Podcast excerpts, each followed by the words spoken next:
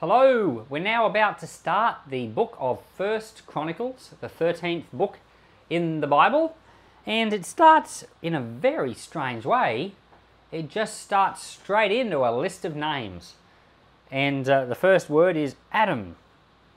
You know, normally if you're going to start with a list of names, you'd say, Here's a list of names. but no, we're going to start straight into the genealogies, and these are going to continue for nine entire chapters. So hang in with me as we go through chapter 1. Adam, Seth, Enosh, Kenan, Mahalalel, Jared, Enoch, Methuselah, Lamech, Noah, Shem, Ham, and Japheth. The sons of Japheth, Gomer, Magog, Madai, Javan, Tubal, Meshech, and Tiras. The sons of Gomer, Ashkenaz, Diphath, and Togarmah. The sons of Javan, Elisha, Tarshish, Kittim, Rodanim. The sons of Ham, Cush, Mizraim, Put, and Canaan. The sons of Cush, Seba, Havilah, Sabta, Raama, Sabteca. The sons of Raama, Sheba, and Dedan. Cush became the father of Nimrod. He began to be a mighty one in the earth. Mizraim became the father of Ludim, Anamim, Lehabim, Naphtuhim, Pathrusim, Casluhim, where the Philistines came from, and Caphtorim. Canaan became the father of Sidon, his firstborn, Heth, the Jebusite, and the Amorite, the Girgashite, the Hivite, the Arkite, the Sinite, the Arvadite, the Zemarite, and the Hamathite. The sons of Shem, Elam, Ashur, Arpachshad, Lud, Aram, Uz, Hul, Gether, and Meshech. Arpachshad became the father of Shelah, and Shelah became the father of Eber. To Eber were born two sons. The name of the one was Peleg, for in his days the earth was divided, and his brother's name was Joktan. Joktan became the father of Almodad, Sheleph, Hazarmaveth, Zerah, Hadoram, Uzal, Diklah, Ebal, Abimael, Sheba, Ophir, Havilah, and Jobab. All these were the sons of Joktan. Shem, Arpachshad, Shelah, Eber, Peleg, Reu, Serug, Nahor, Terah, Abram, also called Abraham. The sons of Abraham, Isaac and Ishmael. These are their generations, the firstborn of Ishmael, Nebaioth, then Kedar, Adbeel, Mibsam, Mishma, Dumah, Massa, Hadad, Tema, Jetur, Naphish, and Kedemah. These are the sons of Ishmael. The sons of Keturah, Abraham's concubine. She bore Zimran, Jokshan, Medan, Midian, Ishbak, and Shua. The sons of Jokshan, Sheba, and Dedan. The sons of Midian, Ephah, Epher, Hanoch, Abida, and Eldaah. All these were the sons of Keturah. Abraham became the father of Isaac. The sons of Isaac, Esau and Israel. The sons of Esau, Eliphaz, Reuel, Jeush, Jalam, and Korah. The sons of Eliphaz, Teman, Omar, Zephi, Gatam, Kenaz, Timnah, and Amalek. The sons of Reuel, Nahath, Zerah, Shammah, and Mizzah. The sons of Seir, Lotan, Shobal, Zibeon, Anah, Dishon, Ezer, and Dishan. The sons of Lotan, Hori and Homam, and Timnah was Lotan's sister. The sons of Shobal, Alian, Manahath, Ebal, Shephi, and Onam. The sons of Zibeon, Aiah, and Anah. The sons of Anah, Dishon. The sons of Dishon, Hamran, Eshban, Ithran, and Cheran. The sons of Ezer, Bilhan, Zaavan, and Jaakan. The sons of Dishan, Uz, and Aran. Now, these are the kings who reigned in the land of Edom, before any king reigned over the children of Israel, Bela, the son of Beor, and the name of his city was Dinhabah. Bela died, and Jobab, the son of Zerah of Bozrah, reigned in his place. Jobab died, and Husham of the land of the Temanites reigned in his place. Husham died, and Hadad, the son of Bedad, who struck Midian in the field of Moab, reigned in his place, and the name of his city was Avith. Hadad died, and Samlah of Masrekah reigned in his place. Samlah died, and Shaul of Rehoboth by the river reigned in his place. Shaul died, and Baal Hanan, the son of Achbor, reigned in his place.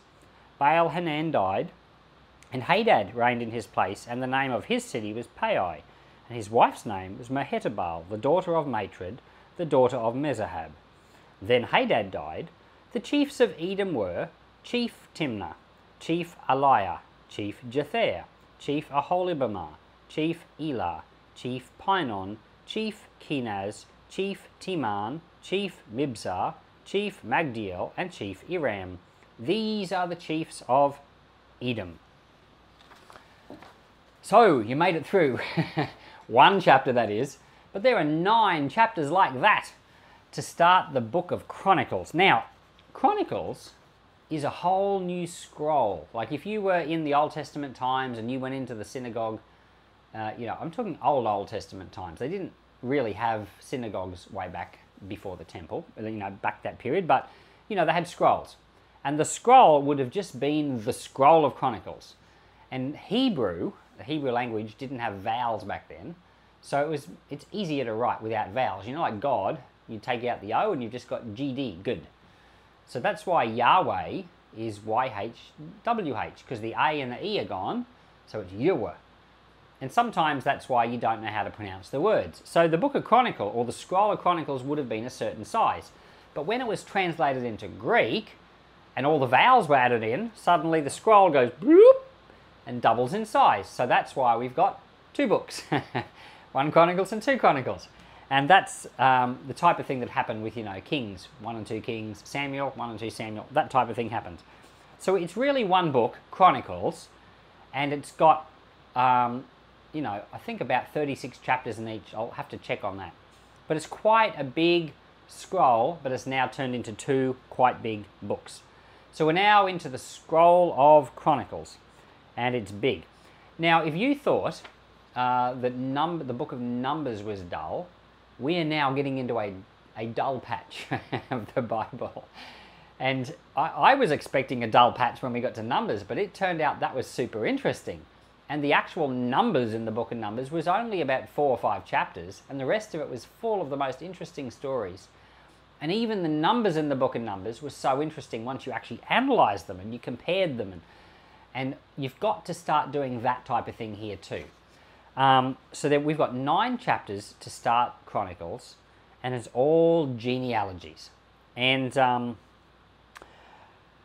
so a lot of people just think this is a bit dull, and they, they just read through it as quick as they can, just so that they can say they've read the whole Bible. But if you were to stop and actually start to analyze, and we're going to talk about this a little bit later when we get into some of the other chapters, you'll find that there's actually remarkable things in these gene genealogies as well. I wanted to make two comments about this chapter. And um, then when I get into some later chapters, I'm going to talk more about the Book of Chronicles as a whole. Who wrote it, when was it written, things like that. But there's two things I want to make. Number one is that in this chapter, it's going through mentioning names. And you know, in the majority of cases, 99% of the times, it just mentions the name. But every now and then it'll mention a name and just make a comment. So for example, with Nimrod, it said, he was a mighty hunter in the earth.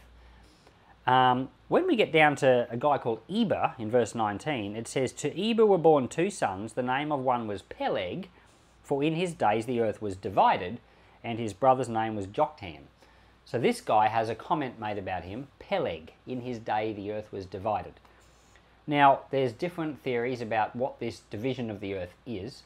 I'm pretty sure I got this right with what I'm about to tell you. Some people think that the Earth was once upon a time was like a supercontinent. So you might have seen in school or at other places maps of the world, and you notice how some of the continents and islands they all seem to fit together like a jigsaw puzzle. Like for example, you know Australia and Papua New Guinea. Papua New Guinea seems to fit into that slot above Australia like two jigsaw pieces. Well, all the continents can, and you know Antarctica can kind of fit up in underneath Australia. It fits into that curve. And all the pieces of the world kind of are like jigsaw puzzles, and they can all fit together into this one giant big landmass.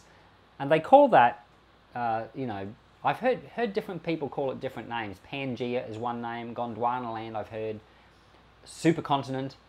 So one of the theories is that at some point in the past the Earth was a supercontinent and then it split up.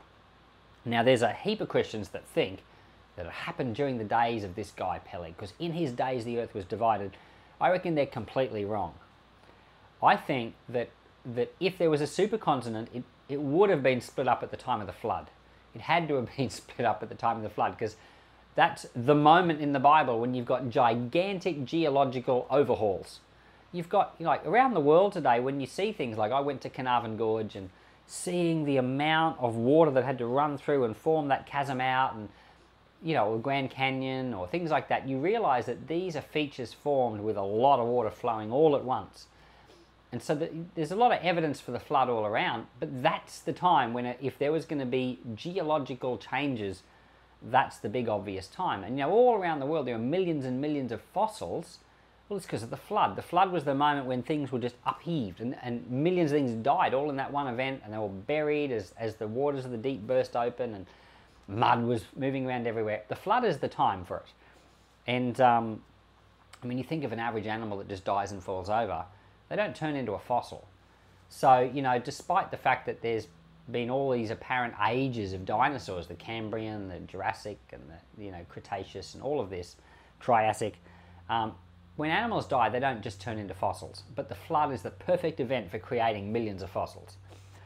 Um, and so some people think um, well, that's when I think if there's if there's ever a time in the past where there's a supercontinent and it breaks up, the flood's the perfect time for that. It just makes sense. But some people think that it happened in the time of this guy here. But what I think happened in the time of this guy, Peleg, in his days the earth was divided, I think that's the Tower of Babel. So what happens at the Tower of Babel is you've got everyone in the whole earth speaking one language. And this is recorded in uh, Genesis 10 and 11, around there and you got one language, but the Lord didn't like that. They were using it um, to try to achieve things He didn't want.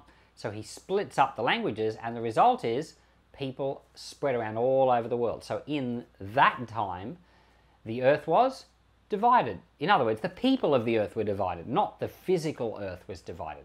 And I think that is the most likely explanation for what this verse is talking about.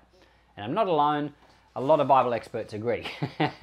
Doesn't make it mean we're all right, but you know, they're kind of the two main thoughts about that. It's either the earth physically was broken up or it's the earth peoples was broken up and spread around. Well, I think that the Bible does say that that's a thing that happened in um, in the time of the Tower of Babel. And if you look at the genealogies and like you try to get a sense of the timing, this bloke Peleg kind of matches it around about that time. So it even matches like that. The other comment I want to make on chapter 1 is that when we're looking at all these genealogies and we see Adam and then we see Seth and then we see Enosh and you see them all going down, you know, Jared, you know, Methuselah, Lamech. Um, it, some people say, oh, this is just all made up. And, um, but the thing, I actually think this is quite remarkable. To think you have nine entire chapters, this is the first one, and we're going to go, and, and it goes from the first human all the way through to Adam, all the way through to you know King David, all the way through to the exile, and then by the time you get to Matthew, they add on more generations to get all the way through to Christ. Don't you think that if there was a God who did create the world and he was in control of things and he did send his son, that there'd be that a God who had the capability of doing whatever he want would somehow make a genealogy of himself, something very authentic to confirm, you know, what he was doing. And that's what we've got. We've got a remarkable nine entire chapters of history of people that lived. And it's it's the if you were going to make up stuff, it's the dumbest stuff to make up. Nine entire chapters of just names. You'd never do it. No one has ever done that. People make up fiction stories. We've got the world is full of stories that are made up, but no one's ever made up a huge, big, giant list of fake names just because. So I, I actually look at these lists, you know, when we were reading through the chapter, for the average person, it would be as dull as dishwater. But I think on one hand, it's a testimony to the grandeur of God, how amazing He is that all this history, these facts, all these people, from starting from the first man, Adam, the Son of God, all the way through, it's remarkable. In fact, it's huge evidence that God's involved in things. And once you start thinking along those lines, it's really, really remarkable. So we've got Chronicles is another interesting book. And we'll talk much more about the book of Chronicles in the chapters ahead because I've got to find some interesting things to say to break up the, the genealogies. so we'll get to all of that. But I think as we go through it, just see it all as evidence of a big picture at work and the involvement of the Lord. So, Father, we thank you for, for the book of Chronicles, the scroll of the Chronicles. We thank you for all that we're going to encounter as we go through it. And Lord, I pray that you'd bless it to us. And I thank you, Lord, that you are involved in the big picture. So we're just so grateful for that. In Jesus' name.